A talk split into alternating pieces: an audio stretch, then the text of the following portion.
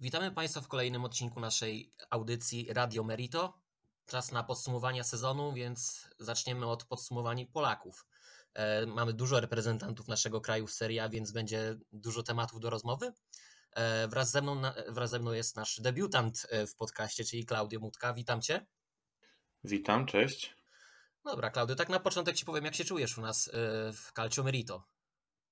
No, bardzo dobrze. Dobre, dobre fajne, ciepłe przyjęcie, także nie, nie narzekam.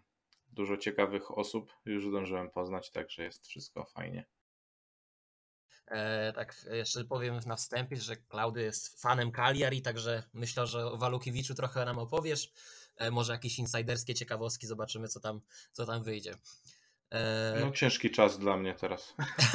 no tak, tak, tak, niestety tak. No, ja, ja mam nadzieję, że Cagliari się utrzyma. Tak, już pisałem o tym wcześniej, że, że miejsce Cagliari jest seria, więc liczę, że jednak się utrzymają.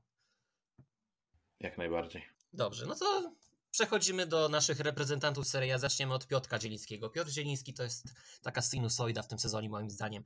Dobry początek sezonu. Ogólnie całe Napoli miało świetny początek sezonu a później wszystko tak naprawdę legło w gruzach, no i też forma Zielińskiego poszła z, z, z tym w parze, tak, i stracił miejsce w pierwszym składzie, e, Spalletti zaczął na niego, nie, nie zaczął, przestał na niego stawiać, e, wolał Ongissę, także e, Także no, ten sezon w wykonaniu Zielińskiego to jest taka sinusoida, tak 50-50 bym ocenił, że połowa dobra, połowa zła. Jakie jest Twoje zdanie? To znaczy, chyba generalnie można powiedzieć o, o Piotrku, że, że cała jego kariera to jest taki właśnie, taka właśnie sinusoida. E, on ma dobre momenty w, i w trakcie sezonu, i gdzieś właśnie w ciągu swojej, w ciągu swojej kariery, gdzie, gdzie pokazuje wszystko to co, to, co jakby potrafi najlepiej. No ale też ma okresy, gdzie, no, gdzie jest cieniem samego siebie, jak mawiał klasyk. Mm, no, gdzieś w ogóle ciężko się, ciężko się na niego patrzy. Ja też jestem zdania zawsze, że mm, możesz możesz nie mieć formy, możesz nie strzelać czy asystować i tak dalej, no ale wypada, wypada chociaż zostawić serce na, na boisku, a w ostatnim czasie Zieliński nawet tego nie robi, no bo jednak jak już się pojawia na tym, na tym boisku w ostatnim czasie głównie z ławki rezerwowych, no to no to ucieka, chowa się, jest, jest po prostu, nie pomaga tej, nie pomaga tej, tej drużynie. E, no i zupełnie, zupełnie mnie nie dziwi, że Spalletti postanowił jakby no zrezygnować z jego usług, bo, bo na ten moment na ten moment Zielińskiego po prostu nie ma. E, tak, mi się wydaje, że w ogóle problemem Zielińskiego zawsze był mental, bo umiejętności to on ma naprawdę bardzo wysokie, to jest nasz najlepszy pomocnik, ale no za tym idzie w parze jego mental, który widać, że no jest po prostu na gorszym poziomie i nie, nie, nie widać tylko było tego w tym sezonie, tak naprawdę we wcześniejszych również było widać to że Zieliński to nie jest mental na top playera po prostu, ale to jest też tak idealnie pasuje do Napoli, gdzie, gdzie po prostu brak liderów, brak takiego silnego mentalu, który by pomógł tej drużynie osiągnąć jakiś sukces. No tak, ja myślałem, myślałem, że zeszły sezon będzie takim sezonem przełomu dla, dla Zielińskiego, no bo przecież pamiętamy double-double w zeszłym, w zeszłym sezonie i to był naprawdę dobry, dobry rok dla, Mówię o rozgrywkach dla, dla Zielińskiego. No i mm, bardzo duże rozczarowanie, że, że po tak dobrym sezonie znowu jakby wracamy do przeciętności i z piłkarza, który powinien kosztować z 50-60 milionów euro, mamy, mamy chłopaka, który, no nie wiem, jak pójdzie za 30, to będzie wszystko. No tak, no i te właśnie statystyki jego w tym sezonie też nie powalają. 5 asyst, 5, 5 e, goli to nie są dobre statystyki jak na Piotrka Zielińskiego, jak na Zielińskiego właśnie, tak jak wspomniałeś, z zeszłego sezonu. Także no, czekamy, czekamy, aż Zielińskiemu coś w końcu przeskoczy w tej głowie, jak to się już przyjęło mówić. No i czekamy, czekamy i doczekać się nie możemy i tak lata będą e, mijały, mijały, Piotrek będzie stawał się coraz starszy i dalej będziemy czekali, aż ten jego talent eksploduje i moim zdaniem się już nie doczekamy e, do tego momentu. W ogóle Antonio Cassano powiedział bardzo ciekawą rzecz o Piotrku Zielińskim, że dla niego to jest, taki, mm, to jest taka słabsza wersja De Bruyne, i do, do, to jest człowiek, który często gada bzdury, ale teraz się, trzeba się z nim zgodzić, że jeżeli e, Zieliński nie, jego talent nie eksplodował pod żadnym z trenerów, no to to znaczy, że on już nie eksploduje po prostu, że to jest taki piłkarz chimeryczny, taki już pozostanie. E, no tak, mi się też wydaje, że no, Zieliński ma 27 lat bodajże, albo 28 na ten moment już, więc, więc jakby oczekiwanie na to, że, że on nagle przeskoczy ten jakby, no mentalnie, no to cały czas to jest wszystko w sferze me mentalnej, e, że on przeskoczy ten jakiś mur, bo to jest chyba tak trzeba to nazwać, mm, chyba jest złudne, no nie doczekamy się, to chyba już zawsze będzie, będzie zawodnik, który ok, ma jakąś e, paletę zagrań, umiejętności, mm, gdy ma dzień, no to jest w stanie ją zaprezentować całemu światu, ale przez większość czasu będzie raczej rozczarowaniem, od którego wiele się wymaga, a on jednak no, nie doskakuje do tych oczekiwań. Tak mi się wydaje. No, za długo już na to czekamy, żeby, żeby on gdzieś wskoczył na ten jeden równy, równy poziom i pewnie, pewnie dlatego takim polskim Kevinem De Bruyne nigdy nie będzie.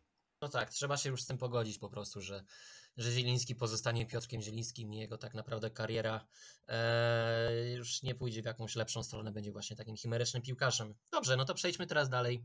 Wojtek Szczęsny Juventus. E, co tu można o Wojtku powiedzieć w tym sezonie? No Powiem tak, no ja zawsze byłem fanem Szczęsnego, tak? Ja jestem fanem Interu oczywiście, także jak, jak się dowiedziałem, że Szczęsny idzie do, do Juventusu, to naprawdę y, bardzo mi to się nie spodobało, ponieważ uważam, że to jest naprawdę świetny bramkarz i wielokrotnie to um, udowadniał w tym sezonie. Najlepszy przykład to nawet mecz Inter-Juventus właśnie i ta chora sytuacja z rzutem karnym. Mm, Hakan Czalhanoglu świetnie wykonuje jedenastki w tym sezonie, a mimo to ten pierwszy karny został obroniony przez Szczęsnego i to nie była źle wykonana jedenastka, to naprawdę była kapitalna interwencja Szczęsnego. Także uważam, że to jest świetny bramkarz i ten sezon taki, mm, powiedziałbym, nie miał zbyt wielu chyba takich ważnych, kluczowych interwencji, ale z drugiej strony też y, dużo baboli się nie przydarzyło, więc taki powiedziałbym normalny, standardowy sezon w wykonaniu polskiego bramkarza. Mm, tak, ja bym się jakby w pełni przychylił do, do Twojego zdania. Mam wrażenie, że Wojtek Szczęsny w tym sezonie w końcu wrócił do, jakby do swojego grania, gdzieś na ten swój poziom. No i broni Juventus. No, zdarzały mi się sytuacje, w których rzeczywiście, rzeczywiście dawał coś tej drużynie, w przeciwieństwie do, do zeszłego sezonu, gdzie tam te babole jednak mu się przy, przytrafiały.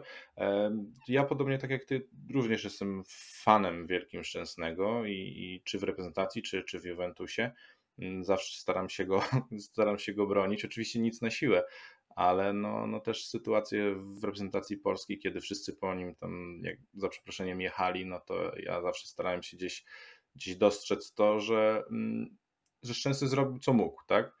Bo w większości też przypadków było tak, że, że, że zrobił co, co mógł, no może poza Senegalem mógł tam zostać sobie w polu karnym i nie wybiegać, ale rzeczywiście, no wracając już do, do Serie A w tym sezonie, w tym sezonie naprawdę trzyma, trzyma solidny poziom. No tak, yy, i ogólnie mm, Wojtek Szczęsny zawsze ja miałem takie wrażenie, jak, jak grała jakaś moja drużyna przeciwko Juventusowi, to zawsze miałem takie, Jezu, oni mają tego Szczęsnego na bramce, no nie wejdzie żadna brama, no nie wejdzie nic, no. Zawsze miałem takie wrażenie i to wrażenie trochę się już tak naprawdę znormalizowało, tak, już mm, jestem już tak jestem przygotowany na to, że jest szczęsny i że będzie ciężko, ale właśnie te jego początki Juventusie to zawsze było takie, Jezu, oni mają tego szczęsnego, no i nic nie wejdzie, nic nie wejdzie, no tak jak mówię, już wspomniałem na początku, to jest świetny bramkarz i jak krytyka jego w reprezentacji, takie, takie, to było takie na siłę szukanie, przyczepianie się do jakichś tam szczegółów, że a tutaj mógł to zrobić, tutaj mógł tam to zrobić, to już było takie szukanie dziury w całym, żeby tylko się przywalić e, do niego. To znaczy, ja powiem tak, że no najłatwiej jest zwalić winę na, na Szczęsnego. Ja zawsze staram się, zwłaszcza w kontekście jakby reprezentacji, e, patrzeć też na jakby postawę, postawę linii defensywnej czy reszty zespołu. I w wielu przypadkach, gdzie, gdzie Szczęsny dostawał po głowie, wszystko się zaczynało gdzieś, gdzieś tam wcześniej. Ktoś wcześniej mógł zatrzymać, e, ktoś się źle ustawił, a później konsekwencją było, czy ktoś źle podał, na przykład Krychowiak właśnie e, ze wspomnianym Senegalem, i gdzieś próbował szczęsny nieudolnie pomóc czy, czy zażegnać niebezpieczeństwo, a później wychodziło jak wychodziło. No też się nie zgodzę, że szczęsny w reprezentacji ma, ma więcej gorszych spotkań niż, niż lepszych, bo, bo, no bo tak nie jest. W mojej ocenie tak nie jest. No ja się z Tobą zgadzam. E, dobrze, teraz przechodzimy do bardzo ważnego piłkarza e, dla naszego Calcio Grito, e, Nikola Zalewski. Marcin Ostrowski, którego serdecznie pozdrawiamy, kazał nam pompować Zalewskiego. No to co? No to pompujemy, tak? Zalewski wszedł tak naprawdę pierwszy, on w ogóle tak nagle się pojawił w tym, w tym pierwszym składzie Romy, bo on przecież na jesieni nic nie grał, tak? On był tam, wchodził, wszedł parę razy jakiś ogon, nic konkretnego nie pokazał i wszyscy byli w szoku, że Mourinho nie wysłał go na wypożyczenie. Nawet krytykowali e, Portugalczyka, że dlaczego on e, nie chce wypożyczyć e, Zalewskiego, jeżeli i tak na niego nie będzie stawiał. A tu proszę, Zalewski wchodzi do pierwszego składu i gra naprawdę bardzo dobrze. Zalewski, mimo bardzo młodego wieku i mimo tego, że to jest jego pierwszy sezon w poważnym w poważnej piłce, umówmy się, w poważnym klubie, tak? Roma jest topowym włoskim klubem i on tam naprawdę daje radę ale też chciałbym przy, zauważyć, że dużo pomogło mu w tym e, brak, e, dużo pomógł mu w tym brak Leonardo Spinazzoli, który dopiero teraz tak naprawdę był pierwszy raz na ławce rezerwowych, odkąd doznał kontuzji jeszcze podczas Euro. No i Matias Winia, który jest tak naprawdę no, bardzo słabym piłkarzem, ma bardzo słaby sezon, słabe występy. E, także, także to jest, bardzo wykorzystał właśnie ten moment, że brakowało Mourinho kogoś dobrego na lewą stronę obrony i Zalewski to wykorzystał i wykorzystał bardzo dobrze oczywiście. No tak, ja jeszcze jakby jesienią, kiedy Zalewski jeszcze był zawodnikiem, no umówmy się, głębokich rezerw, e, był jakby w pierwszym zespole, no ale nie był, nie był w ogóle brany pod uwagę. E, ja już wtedy mówiłem, że zimą powinien Nikola udać się gdzieś na wypożyczenie, żeby po prostu zbierać minuty, chociażby do, do serii B. No okazało się, że jednak Mourinho zaskoczył wszystkich, postawił na, na młodego Polaka, no i ten mu się odpłaca, bo myślę, że, że za każdym razem, gdy, gdy wchodzi, gdy pojawia się na, na boisku, no to naprawdę stara się robić naprawdę dobrą robotę. No te jeszcze liczby nie do końca mu tam e, jakby przekładają się ta, ta, jego dobra gra nie przykłada się do końca jeszcze na, na, na, liczby, ale to też myślę kwestia, kwestia czasu. E, no faktem jest, że gdyby Spinacola nie był kontuzjowany, e, no to pewnie Zalewski musiałby nieco dłużej poczekać na, na aż tak mocną i poważną szansę. E, no ale też, też tak jak mówisz, no wykorzystał, tą, wykorzystał tą sytuację. Mi się bardzo podoba to, że, że on w momencie, gdy przyjmuje piłkę, to jakby nie szuka, nie szuka jakby najbliższego kolegi, tylko za wszelką cenę próbuje do, do przodu i gdzieś napędzić tą, tą, tą akcję e, Romy. No i też myślę, że, że z biegiem czasu jeszcze więcej Roma powinna mieć e, użytku z polskiego wahadłowego. No tak, Zalewski, tak jak już wspomniałem, bardzo dobry sezon, e, ale zgadzam się z tym, że liczb jeszcze nie ma, ale te liczby przyjdą z czasem, tak, to jest jego pierwszy sezon w poważnej piłce, to jest, jest jeszcze niedoświadczonym chłopakiem, tak, on rok temu jeszcze grał w Primaverze, więc to naprawdę e, kwestia czasu i będzie naprawdę e, bardzo dobrym e, lewym obrońcą, wahadłowym, tak. No i czy będziemy patrzyli na. Tak, tak, tak. Myśl, myślę, że teraz też wiele będzie zależało od tego, co Mourinho postanowi, jakby względem też Spinacoli. No bo wiemy, jak, jakim, jak dobrym piłkarzem jest Leonardo. Ja, ja bym jednak no, no Spinazzola to jest taki zawodnik, którego chcesz też mieć w, w, tym zespole, więc teraz zależy, zależy wszystko od tej jakby wewnętrznej rywalizacji. Czy Mourinho stwierdzi, że mm, Zalewski będzie jego zmiennikiem przez tam jakiś czas, bo pewnie Spinazzola też się wybierze w pewnym momencie gdzieś do innego zespołu, czy jednak postanowi znaleźć Polakowi inne, inne miejsce na, na, na, na boisku. I no, także przyszły sezon może być też takim właśnie kluczowym. W kontekście tego, e, jaką pozycję będzie miał właśnie w Romie Zalewski. No bo jakby nie oszukujmy się też, że, że to nie jest tak, że Zalewski ma teraz niepodważalną e, pozycję w Romie. No i też zależy, jak Spinacola będzie wyglądał w przyszłym sezonie, tak? Bo on jest rok tak naprawdę bez piłki nie wiadomo, jak, w jakiej będzie formie. Także zobaczymy, jak to będzie wyglądało, jak będzie wyglądała sytuacja Zalewskiego w przyszłym sezonie. Ten sezon na pewno jest bardzo udany e, dla młodego Polaka i zobaczymy, zobaczymy, co będzie dalej. Dobrze, teraz czas na bramkarza, który e, stracił miejsce w pierwszym składzie i czy zasłużenie, czy niezasłużenie, to mnie bardzo ciekawi Twoja opinia. Mowa oczywiście o Bartłomieju Drągowskim, który w tym sezonie jest zmiennikiem w Fiorentinie, tylko 7 meczów rozegranych w całym sezonie. Pietro Terracciano gra praktycznie wszystko od deski, od deski do deski właśnie Pietro Terracciano, który dał zwycięstwo Milanowi w ostatniej kolejce po bardzo nieudanym podaniu i Drągowski sobie siedzi na ławce i na to patrzy i się zastanawia, co ja robię nie tak, że broni taki ktoś, a nie ja. Znaczy, odpowiedzią pewnie byłoby, byłyby występy Drągowskiego, no bo w tym sezonie, w tych siedmiu, w tych siedmiu e, spotkaniach, no nie pomógł drużynie, z tego co, z tego co pamiętam. Zdarzały mu się właśnie słabe te występy. No i też trzeba się zastanowić, mm, w jakim miejscu Drągowski jest y, obecnie, jeżeli przegry, przegrywa Steraciano. Jakby z całym szacunkiem dla, dla, dla tego bramkarza, no to nie jest to nie jest jakiś super goalkeeper, a patrząc na potencjał Drągowskiego, umiejętności, jakby grę w zeszłym sezonie chociażby, no to nie powinno być, nie powinna zaistnieć taka sytuacja, e, w której Drągowski siedzi na ławce kosztem właśnie Terraciano. Czy, czy przez to, że Terraciano gra, gra, na, gra w pierwszym składzie. No to jest na pewno stracony, stracony sezon dla Drągowskiego. Spore rozczarowanie, chyba jedno z większych y, wśród Polaków. Mm, tak, zgadzam się. Sezon stracony i też zgadzam się oczywiście, że Drągowski nie pomagał drużynie w tych meczach, które rozgrywał, często popełniał błędy, ale mi się wydaje, że wychodziły te błędy też z tego, że on właśnie nie jest w formie meczowej, nie, nie jest w rytmie meczowym, tak, i właśnie dlatego mogły wychodzić takie pomyłki. No, ale też nie wiadomo, co on robi na treningach, tak, bo Italiano obserwuje tych dwóch bramkarzy na treningach i wie dużo lepiej od nas, na kogo postawić, więc możliwe, że Drągowski nawet na treningach jakoś no, po prostu nie daje rady. Wiemy też, że Drągowski jest pewny siebie, jakby od, od, od momentu, kiedy wszedł do, do, do seniorskiej piłki.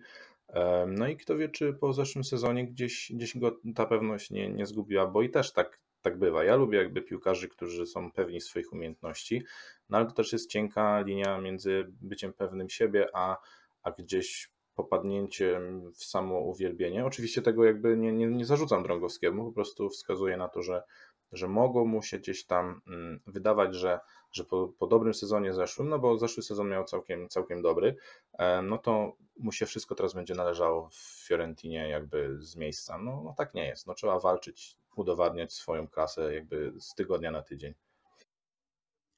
No tak, yy, tak jak tak się zgadzam się, że możliwe, że może być jakiś też pro, problem z głową, tak, że trochę woda sodowa uderzyła Drągowskiemu. Nie wiemy oczywiście, to są takie nasze domysły, tylko yy, nie wiemy, co tam się dzieje z, w szatni, nie wiemy, co tam się dokładnie dzieje z Drągowskim. Wiemy na pewno, że ten sezon można uznać za stracony. Mm, pozostajemy we Fiorentinie. Tym razem przejdziemy jednak do ataku. Krzysztof Piątek.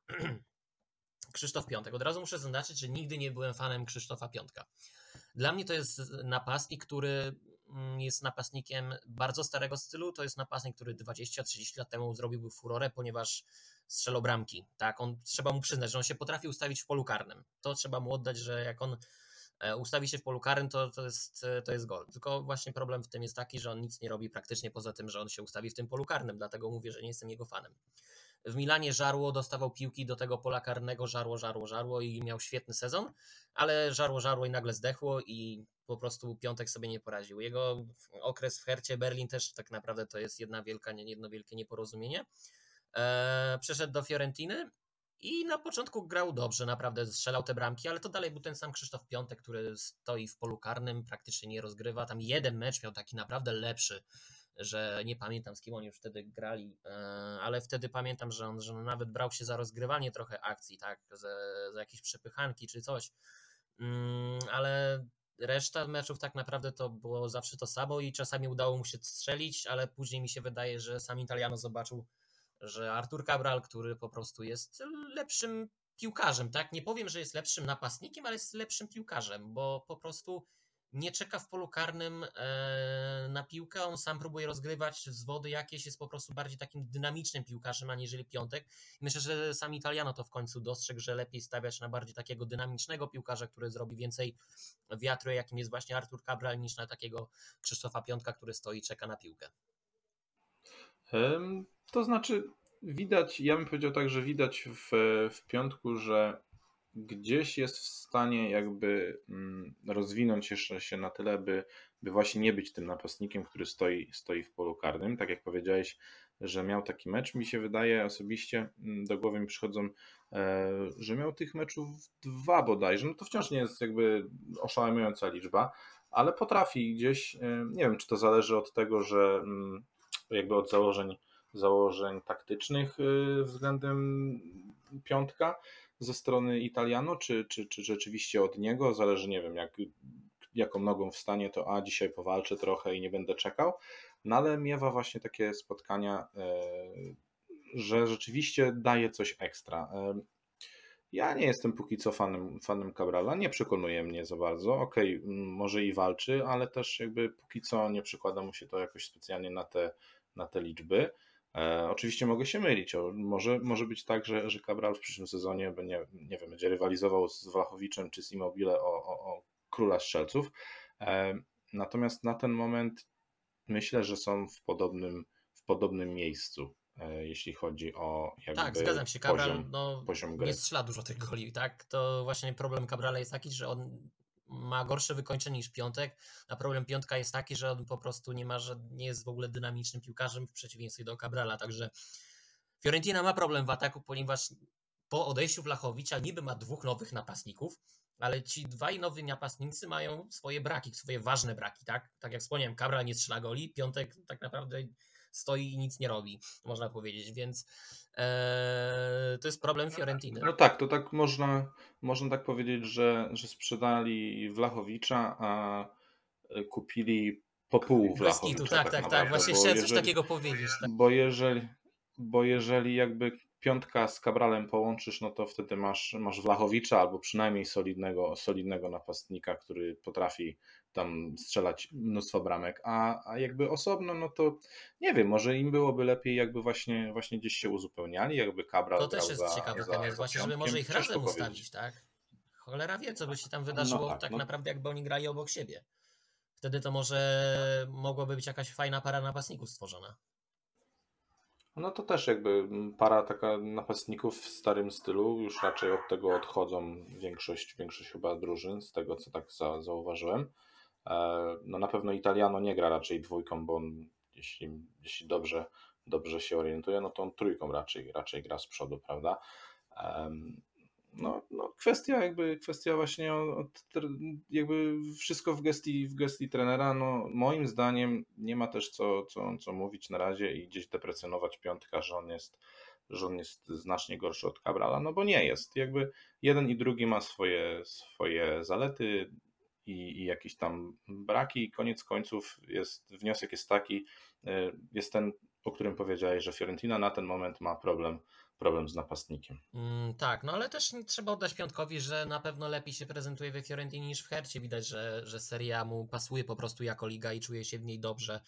Tylko zastanawiam się, czy jakby on przeszedł może do trochę gorszego klubu, nie wiem, może niekoniecznie Beniaminka, ale jakiegoś klubu z dołu tabeli, gdzie miałby pewny, pewny plac gry i takiego klubu, który gra taką archaiczną piłkę, gdzie dzida na, na, napastnika i niech się dzieje co chce, to wtedy Piątek mógłby naprawdę zrobić e, sporo roboty. Na przykład no w Salernitanie tak mm, gra, grano jeszcze przez bardzo, bardzo, długi czas, tak dzida na Dżuricia i niech się dzieje co chce.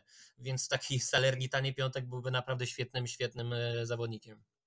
To znaczy, to też jest chyba takie zgubne, no bo z jednej strony, okej, okay, on mógłby mieć w Beniaminku czy w jakimś tam zespole z dołu tabeli mógłby mieć pewny plac, ale z drugiej strony też nie miałby tylu piłek. Tak mi się przynajmniej wydaje. No, można, można, można mu dawać się tam dzida na niego, ale to też nie jest człowiek, który, który nie wiem, weźmie dwóch, dwóch obrońców na, na plecy, będzie z nimi tam zapasy, zapasy robił w, gdzieś tam przed polem karnym. To jest raczej zawodnik, który musi grać mm, twarzą do, twarzą do bramki rywala i gdzieś, gdzieś szukać tych prostopadłych. Przynajmniej ja to tak jakby, ja, ja jego, jego grę postrzegam jakby w ten sposób, że on po prostu musi, musi być cały czas twarzą do, twarzą do, mm, do bramki rywala. Mm, mi się wydaje, że, że nie tyle co zespół, który preferuje gdzieś lagę na napastnika tą przysłowiową, tylko raczej zespół, który skrzydłami grałby szybką piłkę, gdzieś dwa, trzy podania i dośrodkowanie, czy, czy, czy jakaś prostopadła piłka w ten sposób. Ja bym tak widział właśnie piątka.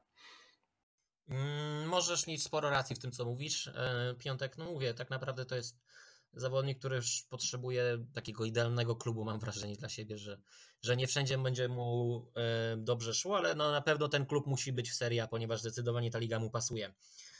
Przechodzimy dalej. No tak, Teraz to... kolejny piłkarz, Mateusz Praszelik. Za dużo nie można chyba powiedzieć o piłkarzu Hellasu. E, raptem dwa, dwa występy, 21 lat. E, coś możesz o nim więcej powiedzieć, bo ja szczerze mówiąc nie widziałem ani jednego jego spotkania. E, jeśli się nie mylę, to ja też nie, ale jakby no chyba wszyscy, którzy, którzy interesują się calcio wiedzą z czego wynika brak jakby czy też tak, tak mała, tak słaba liczba występów Praszelika.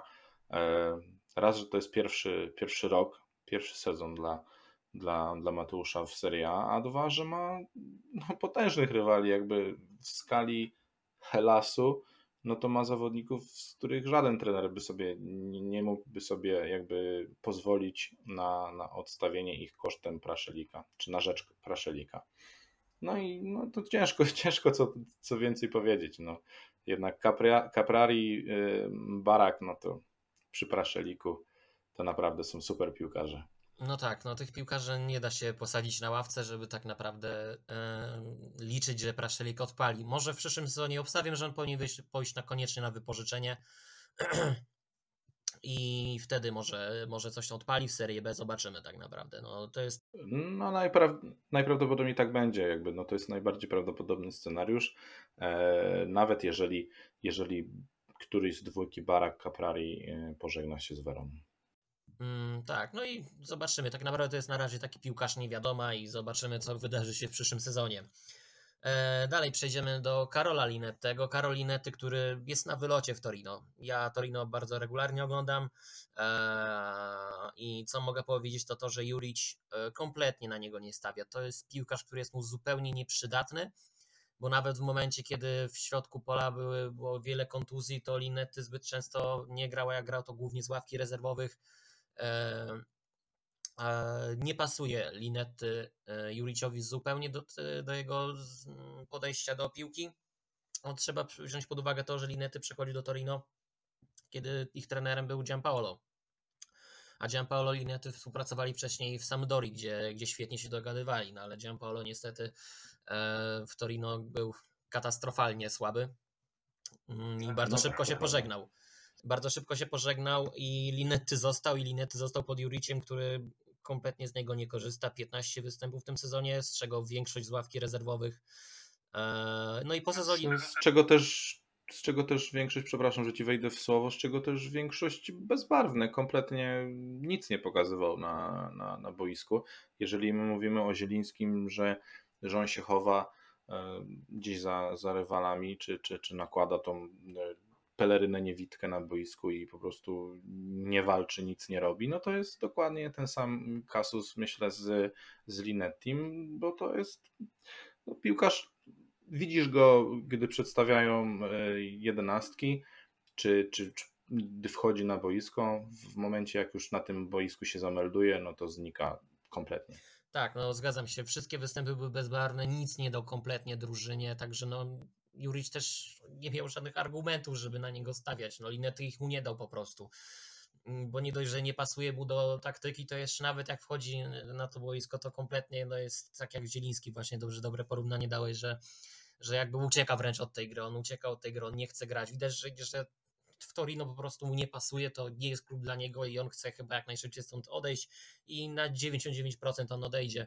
Eee, odejdzie latem e, z Torino i ciekawe, ciekawe gdzie, czy będzie znowu jakiś krok w bok do klubu, nie wiem, pokroju Bolonia, Sampdoria, czy, czy, czy, czy jakiś tam inny klub ze środka tabeli, czy może będzie krok w tył i trafi do, do, jakiegoś, do jakiejś drużyny, która będzie walczyła o utrzymanie, albo nawet do Beniaminka, bo czytałem, że e, że Monza, jeżeli awansuje do Seria, to będzie zainteresowana ściągnięciem Linettego, więc to byłoby ciekawe dosyć. Tam na pewno Linetty miałby pewny plac gry, i mógłby, mógłby właśnie tak naprawdę skrzesić jakoś siebie w tej serii A.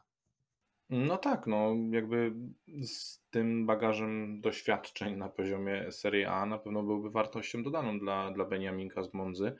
E, no zobaczymy, no jakby to też przyszły sezon myślę będzie determinował jakby dalsze losy e, Linettiego myślę w poważnej piłce. No bo umówmy się, to jest ten sezon jest kompletnie stracony. E, po raz kolejny widzimy, że, że to jest.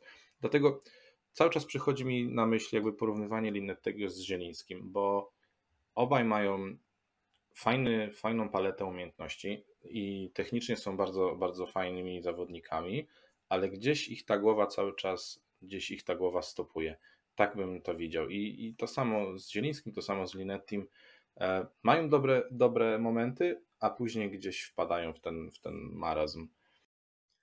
No tak. Eee, przejdźmy dalej na szybkości do jednego takiego piłkarza, bardzo szybko i krótko o nim powiemy, bo rozegrał tylko jedną minutę w tym sezonie. Kacper Urbański, młodziutki 17-latek z Bolonii. Eee, z tego co czytam we włoskich mediach, spory talent, ale no 17 lat ma, więc on głównie gra w Primaverze, także może, może uda nawet się pójść mu na jakieś wypożyczenie mm, latem, co byłoby bardzo wskazane i ciekawi mnie, ciekawi mnie bardzo, co on by pokazał właśnie e, w Serie B, może nawet, mm, może, no, może Serie C, nie wiem. E, na wypożyczeniu jestem ciekaw, e, co by pokazał, bo tak naprawdę no, o jego seniorskim futbolu nie, mamy, nie możemy za dużo powiedzieć i właśnie ciekawi mnie, jak, jak byłoby właśnie jakieś takie jego przetarcie, taki w seniorskim futbolu, nawet na poziomie Serie C, jakby to wyglądało.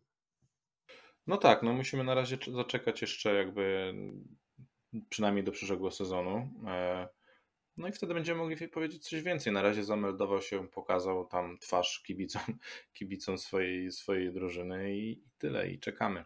Czekamy na debiut. Być może w Serie C, tak jak, tak jak mówisz. Ale to też raczej myślę, że, że w tym wieku, czy Serie C, czy Serie B, to raczej będzie, będą, będą wejścia z ławki rezerwowej. Tak, no bo tak jak, tak jak wspominałem, bardzo młody piłkarz, 17 lat, więc jeszcze cała kariera przed nim. Pozostajemy w Bolonii. E, Łukasz Skorupski. Łukasz Skorupski, kolejny świetny sezon w Bolonii. Mm, to jest naprawdę świetny bramkarz. E, I trzeba to przyznać, że seria tymi bramkarzami stoi, tak? Bo praktycznie, czy jest słaby bramkarz? No dobra, jest paru, tak? Jest paru, powiedzmy Musto, Handanowicz, ale to nie są słabi bramkarze, to są bramkarze, którzy trochę nie, e, trochę obniżyli tonę, ale czy jest seria jakiś słaby bramkarz, który który naprawdę jest słaby, no dobra, może Wania Milinkowicz Sawić to będzie wyjątek potwierdzający regułę. Ale tak to, naprawdę, tak to naprawdę. Nie ma w serii żadnego słabego bramkarza, takiego, który jak wiesz, że on stoi między słupkami, to to czekasz tylko na jakiś jego wylew. Nie ma takiego bramkarza, a wręcz przeciwnie, jest dużo świetnych bramkarzy, nawet takich właśnie w średniakach, nawet w trochę słabszych klubach jest dużo świetnych bramkarzy właśnie jeden z nich jest Łukasz Skorupski, który kolejny zalicza kolejny bardzo dobry sezon w Bolonii. Po raz kolejny wiele razy ratuje swój zespół przed utratą punktów. Tak było z Milanem, tak było tak samo niedawno e, z Romą, więc no naprawdę jestem pod wrażeniem jego gry kolejny raz z rzędu. No tak, no jakby mm, też jakby występy Skorupskiego w Bolonii też nie mogą jakby mm, pokazują, że być może kibice reprezentacji Polski mają wiele wiele racji w tym, by to właśnie Skorupski był tym pierwszym wyborem mm, w kadrze. E, no chociaż wiadomo, no, gdzie, gdzie Rzyma, gdzie Krym, gdzie, gdzie, gdzie Turyn, a, a, a Bolonia, ale mimo wszystko Skorupski, e, Skorupski to jest chyba podobny, podobny case do, do, do Fabiańskiego. Myślę, też spora paleta umiejętności. E, była jakaś szansa na grę w poważnym, dużym klubie, gdzie, gdzie, gdzie Europę witasz co, co sezon, a nie o niej tylko myślisz. No, gdzieś, gdzieś się odbił, gra w słabszych klubach, no ale też za każdym razem praktycznie co, co sezon pokazuje, że, że ma niebagatelne umiejętności. No i też, no jakby, co tu powiedzieć, no ja bym chciał go zobaczyć jeszcze gdzieś, gdzieś w znacznie lepszym klubie, no bo z, z całym szacunkiem do Bolonii, no 13 miejsce e, z takim bramkarzem, no i też pytanie, z takim bramkarzem, czy dzięki temu takiemu bramkarzowi oni są na 13 miejscu? O, to jest dobre, dobre powiedzenie, bo gdyby nie Skorupski, to uważam, że Bolonia walczyłaby o utrzymanie, a Bolonia jest klubem takim po prostu no, bezpłciowym moim zdaniem, dlatego bezpłciowym, że ten klub po prostu nigdy o nic nie walczy. Oni zawsze punktują na tyle dużo, żeby mieć wystarczającą przewagę nad strefą spadkową, ale z kolei na tyle za mało punktują, żeby choćby powalczyć o europejskie puchary. To jest zawsze środek tabeli. Bolonia mi się zawsze kojarzy ze środkiem tabeli i nie wiem, co tam musi się zmienić Y, żeby, żeby jakoś to do przodu poszło. No, Skorupski wielokrotnie ratował im, im skórę w tym sezonie, w wielu poprzednich tak samo, więc no, bez tego Skorupskiego uważam, że może nawet zaryzykuję stwierdzenie, że może któregoś tam sezonu Bolonia mogłaby spaść nawet. Mnie na przykład ciekawi, jakby wyglądał Skorupski w, w Rzymie, ale nie w Romie, tylko w Lazio. E, Lazio wiemy też ma spore problemy z tymi bramkarzami, bo to w większości patałachy za przeproszeniem. E, I myślę, że tam Skorupski mógłby załatwić i jakby no komfort z tyłu. Też ja mówiłem jakiś czas temu o, o Interze, że tam mają, oczywiście tu już mierzę, mierzę jakby wysoko, no ale jakby mm, obecne występy Skorupskiego spokojnie jakby mm, dają nam e, zezwolenie na to, by, by gdzieś, w te, gdzieś w tych górnych, e, w, gór, w drużynach z górnej, tabeli, z górnej części tabeli jakby próbować czy myśleć że nad umieszczeniem go. E, no okej, okay, Inter teraz sprowadza sobie Onanę i moim zdaniem to nie będzie w ogóle żadna, żadne, żaden upgrade, żadne ulepszenie względem, względem Handanowicza, a jakbyśmy mieli na przykład Skorupskiego, ja wyżej cenię na pewno Skorupskiego niż Handanowicza. Nie wiem, czy się mną zgodzisz. No, Handanowicz w tym sezonie wielokrotnie nie dojeżdżał i zmiana bramce jest koniecznie potrzebna. Mm, ale co do Skorupskiego powiem tak, on się na topowy klub nie nadaje, ponieważ gra nogami, tak?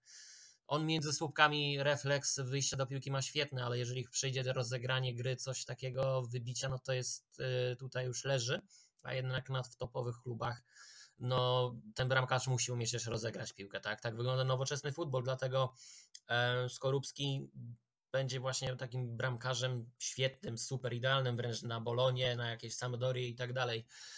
Ale żeby do topowych klubów uderzać, to musiałby poprawić bardzo grę nogami. Mhm. Rozumiem. Jestem jakby w stanie, w stanie przyjąć Twoje argumenty jak najbardziej.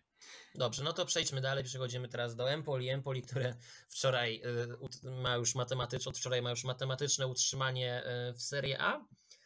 Y, zaczniemy na szybkości od Iwo Kaczmarskiego. To samo można powiedzieć co, co o Urbańskim, że, czyli praktycznie nic, że poczekamy na przyszły sezon na jakieś jego wypożyczenie do Serie B albo Serie C, żeby mógł się otrzaskać w takim prawdziwym seniorskim futbolu. Ma dopiero 18 lat, więc wszystko przed nim. No tak, czekamy. Na pewno spory, spory potencjał, co pokazywał w polskiej lidze. E, no i zobaczymy, jak go tam ta, ta włoska liga przyjmie, prawda? To czekamy na przyszły rok. Będziemy śledzili na pewno jego, jego grę w niższych ligach e, włoskich. Pozostajemy w Empoli. Szymon Żurkowski. Szymon Żurkowski.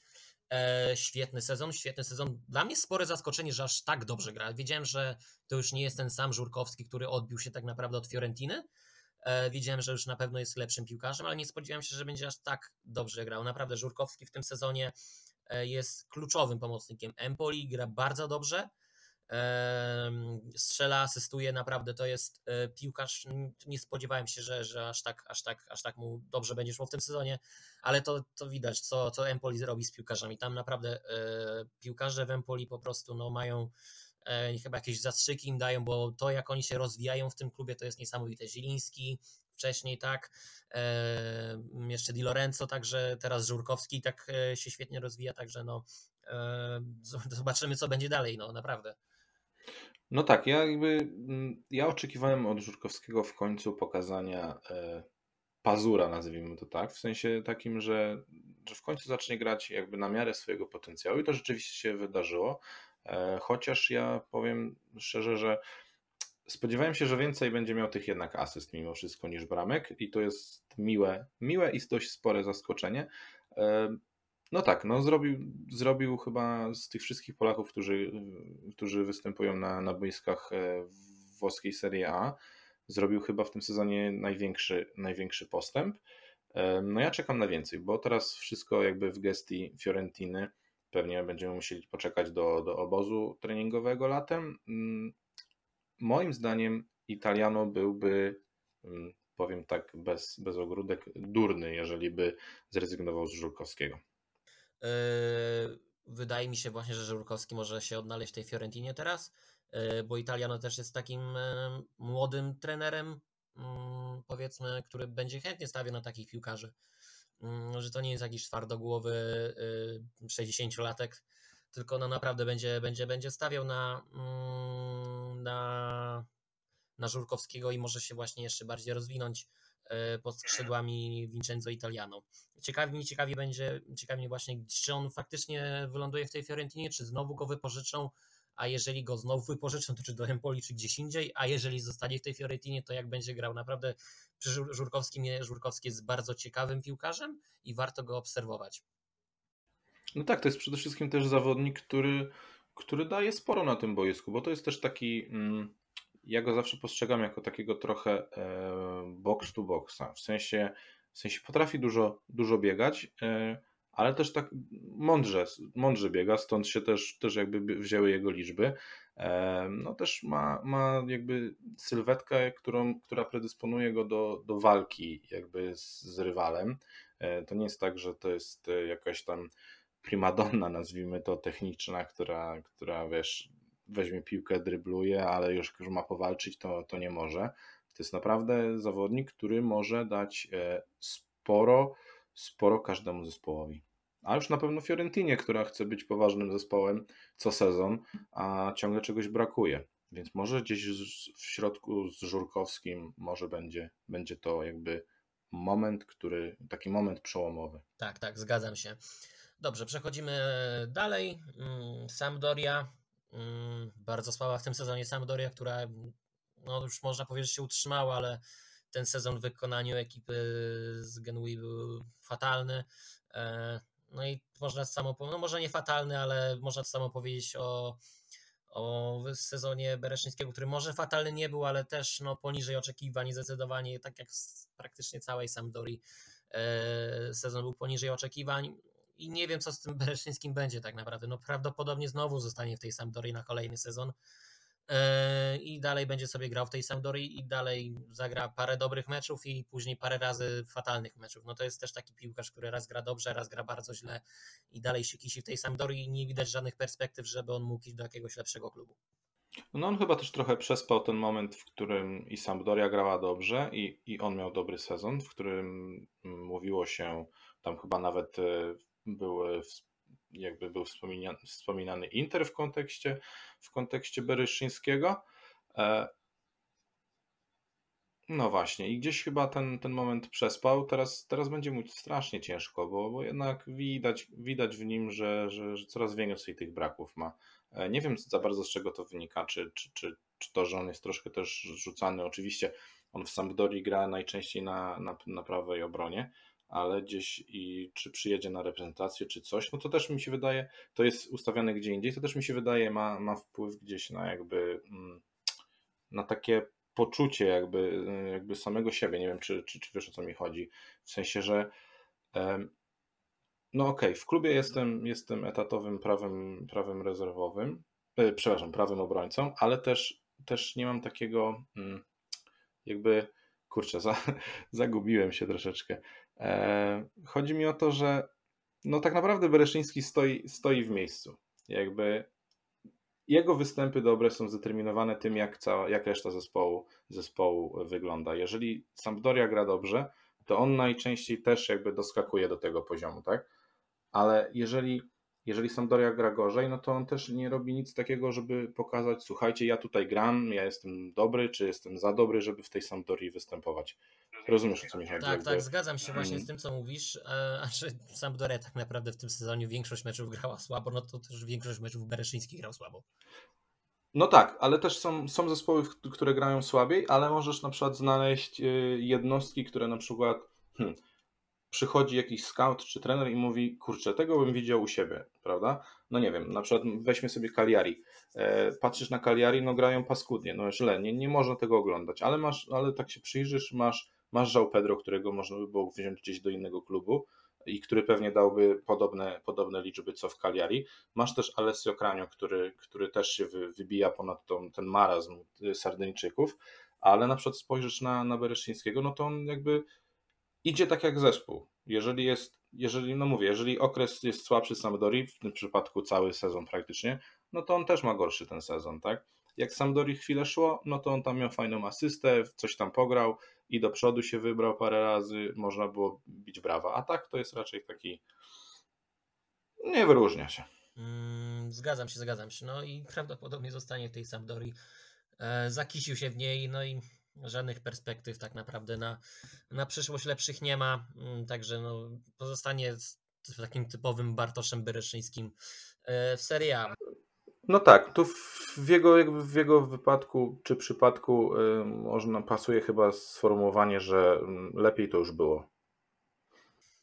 Tak, y, dobrze. No to przechodzimy teraz y, do kolejnego klubu. Mm, Arkadiusz Specja i Arkadiusz Reca. Eee, no cóż, cóż można opowiedzieć o Specji? Specja utrzymała się prawdopodobnie już e, w lidze, mimo że nie grają powalającego futbolu. E, to tam parę punktów ważnych zdobyli się utrzymali, ale Arkadiusz Reca zbytnio nie pomógł tej drużynie. No, Reca jest moim zdaniem słabym e, obrońcą i wkomponował się w tę słabą ekipę specji, tylko że no też tam się nie wyróżnia na plus, czasami nawet na minus się wyróżnia, ale no za dużo nie daje tej drużynie. E, także jeżeli on w specji nie wyróżnia się jakoś za szczególnie, to nie ma czego szukać w Atalancie, nawet tak słabo grającej Atalancie jak teraz. Więc no nie wiem, co będzie czekało Rece w przyszłym sezonie. Kompletnie tego nie wiem. Pewnie znowu gdzieś zostanie wypożyczony albo w końcu go sprzedadzą. Mm, bo no, no źle to wygląda moim zdaniem w Specji. No tak, no, no Arek Reco to też przykład zawodnika, który stoi w miejscu. Jakby on bronić się nie nauczy, a cały czas go gdzieś pchają na tą lewe, lewo, lewą obronę łamane przez lewe wahadło. I te braki defensywne widać jakby za każdym razem. Wybierze się do przodu, nie nadąży wrócić mimo, mimo szybkości albo gdzieś go, gdzieś go kiwają. No, no źle to wygląda. Na pewno nie jest zawodnik na, na klub pokroju Atalanty yy, Bergamo. Yy, I myślę, że, że Tiago Motta jakby miał, miał odrobinę lepszego lewego obrońcę albo, albo chociaż porównywalnego, to i z niego by zrezygnował. Naprawdę, jakby jestem święcie przekonany, że, że to, że gra jest spowodowane tylko tym, że, że Motta nie ma tak naprawdę no nikogo innego, nie? Chociaż wiem, że to tak brzmi, to tak troszkę, to tak troszkę jakby no, no głupio brzmi, ale, ale no właśnie chodzi mi o to, że, że po prostu nie ma żadnej alternatywy, tak? Y, to takie no, no gra, no bo musi, nie? Dlatego jest Reca w pierwszym składzie. Ja bym tak to widział. Ale wcześniej w Krotone jak był, to też nie był jakimś super piłkarzem. Tak naprawdę no, cały czas gra to samo, gra tak samo, nieważne gdzie jest, nieważne. Mam moim wrażenie, że nawet jak on pójdzie do Serie D, to on i tak będzie grał na tym poziomie, co gra to Serie D i będzie grał dalej to samo po prostu. E, tak naprawdę zrównuje poziom swojej gry z poziomem klubu, w którym gra. No to jest dla mnie niesamowite, jak, że taki piłkarz może, może się utrzymywać na tak wysokim poziomie. No tak, no to prawda, że, że gdzie, gdzie by nie poszedł, to gra, ale może to też tak e, paradoksalnie, może dlatego warto by było go spróbować w Atalancie. no właśnie, może wtedy Słuchaj, może on pójdzie do Interu normalnie i będzie najlepszym wahadłowym ligi, jeżeli to jest taka logika. tak, tak. No, życzyłbym mu tego, no ale jakby no, to już jest w sferze żartów naszych. Mm, dobrze, pozostajemy e, w Specji. Mm, drugi Polak, którym, o którym dużo, dużo lepiej możemy się wypowiedzieć. Jakub Kiwior w środku pola. E, Motta stawiał na tego Kiwiora też dlatego, że on nie miał zbytnio e, kogo tam postawić, bo zacznijmy od tego, że no w Specji nie ma wielu utalentowanych piłkarzy i oni nie mają nawet jak ściągać piłkarzy, bo mają bana na transfery cały czas, więc Tiago Motta musi rzeźbić w tym, co ma, no i wyrzeźbił sobie tego Jakuba Kiwiora, ale w przypadku Kiwiora to właśnie nie do końca jest tak, że on na niego musi stawiać, bo nie ma nikogo innego, tylko faktycznie musi stawiać, ale jakby miał kogoś innego, to tego Kiwiora i tak by czasami jeszcze wystawiał, ponieważ on, Kiwior, y, miał dobre występy w tym sezonie. Na pewno nie jest, y, na pewno jest piłkarzem z potencjałem na to, żeby grać nieco wyżej niż, niż obecnie Specja. O tak, to ja się, ja się zgodzę zdecydowanie. E, raz, że mm, jako środkowy czy defensywny pomocnik, E, zrobił, zrobił naprawdę duży, duży postęp w przekroju jakby sezonu, mimo że jakby na początku, na początku uważałem, że Motta robi mu krzywdę, wystawiając go w środku pomocy, no to jednak pokazał, że potrafi gdzieś tam mm, zabezpieczać ten środek pola na tyle, żeby ta specja czuła większy komfort. Jakby, no wiadomo, no, proporcjonalnie jakby do, do tego, jakim klubem ta, ta, ta, ta, ta specja jest. E, no moim zdaniem to jest też jeden z, jeden z zawodników, który naprawdę zrobił spory postęp. Myślę, że bym go postawił obok, obok Żurkowskiego. Oczywiście e, Kiwior nie ma aż takich liczb, no ale chyba mało kto spodziewał się, że, że wystawiony na, jako defensywny pomocnik on będzie w ten sposób grał. Mm, tak, e, Kiwior e, jest innym piłkarzem niż Żurkowski, to na pewno, e, ale też trzeba przyznać, że naprawdę świetnie, tak jak powiedziałeś, świetnie, świetnie się rozwinął, bardzo się rozwinął w tym sezonie. Jestem ciekaw, jak on by wyglądał w lepszym klubie, bo w Specji to tam wiadomo, no, nie ma zbytnio na, na tle kogo dobrze wyglądać tak naprawdę, bo tam no, nie ma dużo ciekawych piłkarzy. Znaczy ja bym zwrócił też uwagę, przepraszam, że ci wejdę znowu w słowo, na pewno na, na sylwetkę Kiwiora i jakby na, na koordynację ruchową, bo on jest, jeśli dobrze jakby się orientuje, on jest dosyć wysokim zawodnikiem i też dosyć takim szczupłym, skromnym, że tak powiem, cieleśnie. I przydałoby się gdzieś tutaj nad tym popracować, jeżeli by myślał być defensywnym pomocnikiem gdzieś w mocniejszym, w mocniejszym klubie. No tak, ale Kiwior też nadal jest młodym piłkarzem, więc ma nad czym pracować i ma. Tak, jak najbardziej, ma, ma czas. Ma, ma czas, czas ma czas, ma dużo czasu, żeby się rozwijać, także ciekawi mnie po prostu. To jest kolejny taki piłkarz, którego jestem ciekaw, jak mhm. on będzie się rozwijał e, i jak będzie wyglądała jego gra w przyszłości, w jakim klubie. E, także zobaczymy, zobaczymy. Tak, kolejny na pewno ciekawy piłkarz do obserwacji. No i co? Ostatnim piłkarzem na ostatnim jest e, miejscu jest e, piłkarz swojego klubu, tak? E, Sebastian Walukiewicz. No tak. Odda, oddam ci po prostu głos i powiedz mi o Walukiewiczu wszystko, co wiesz. Ciężko powiedzieć tutaj coś, bo na, na, jakby na przestrzeni, na przestrzeni sezonu no raptem 7, 7 występów. Wiemy też jakby, że on ten sezon miał stracony przez, przez kontuzję, która się wlokła, ciągła e, w nieskończoność. E, teraz, teraz powoli jest, był wprowadzony przez, wprowadzany przez Macariego do, do zespołu, bodajże bodajże trzy, trzy spotkania jeszcze zdążył zagrać zanim Macariego pożegnano. No na razie póki co też przygrywa jakby rywalizację tam z trójką Goldaniga, Altare, czwórką w zasadzie, bo tam różnie grają, jeszcze jest Lovato i Carboni, oni najczęściej występują. E, póki co przegrywa z nimi, z nimi rywalizację. No ciekawi mnie też właśnie, co, co się stanie w przypadku, gdy, gdy Cagliari spadnie do, do Serie B. Być może będzie więcej okazji, żeby Sebastian występował, e, a być może nie będzie chciał i gdzieś tam menadżerowie mu załatwią jakiegoś Beniaminka czy, czy zespół z, z dołu tabeli. No bo myślę, że na pewno ma potencjał na, na lepsze granie niż, niż Serie No mnie właśnie, dla mnie Walukiewicz to jest piłkarz, którego strasznie zniszczyła ta kontuzja, bo on przed tą kontuzją, pamiętam, on grał w pierwszym składzie Cagliari i był super potencjał i tak dalej. Nagle krach, kontuzja, wleciał na wiele, wiele miesięcy z gry i jak wrócił do tej gry, to nagle wszyscy obrońcy Cagliari go wygryźli ze składu praktycznie umówmy się, no obrońcy Cagliari to nie są super piłkarze, tak? No, to...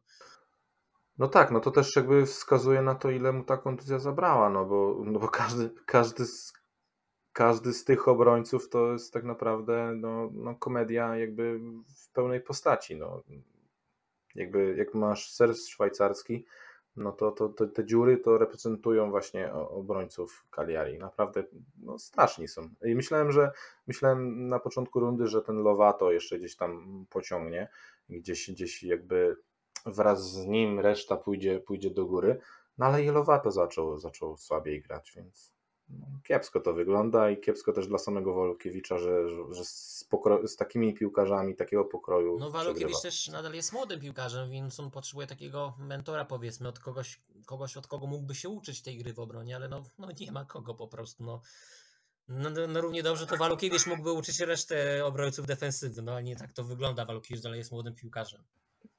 Albo wyprowadzania piłki, bo przecież tam żaden nie potrafi w ogóle rozegrać tej piłki. No to jest tragedia naprawdę jakby y, no gdzieś sympatyzuję poprzez koneksje rodzinne z tym Cagliari, ale też jakby y, no trzeba mówić, mówić szczerze zawsze jakby wychodzę z tego z, z takiego założenia, że możemy być kibicami, ale też trzeba mówić e, jasno, co się dzieje w klubie twoim i tam gdzieś nie, nie zakłamywać obrazu.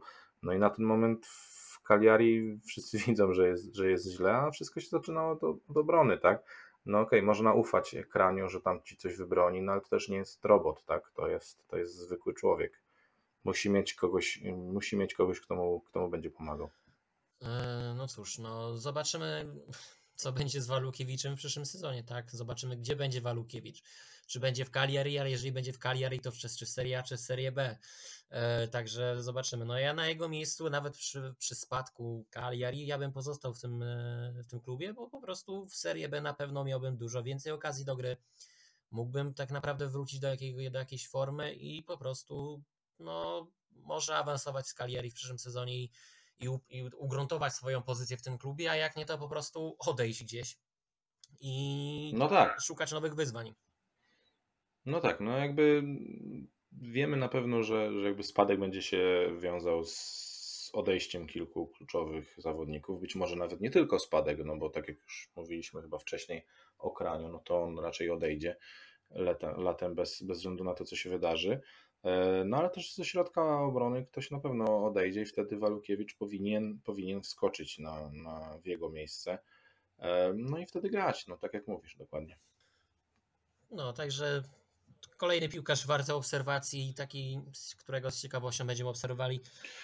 Tak, to znaczy teraz jakby omówiliśmy praktycznie wszystkich zawodników, no i dużo jest takich e, niewiadomych, czy, czy dużo, wielu jest takich zawodników, e, polskich zawodników, e, których warto obserwować w przyszłym roku, w przyszłym sezonie, bo wiele się może zmienić jakby w przyszłym sezonie, czy dzięki przyszłemu sezonowi, tak?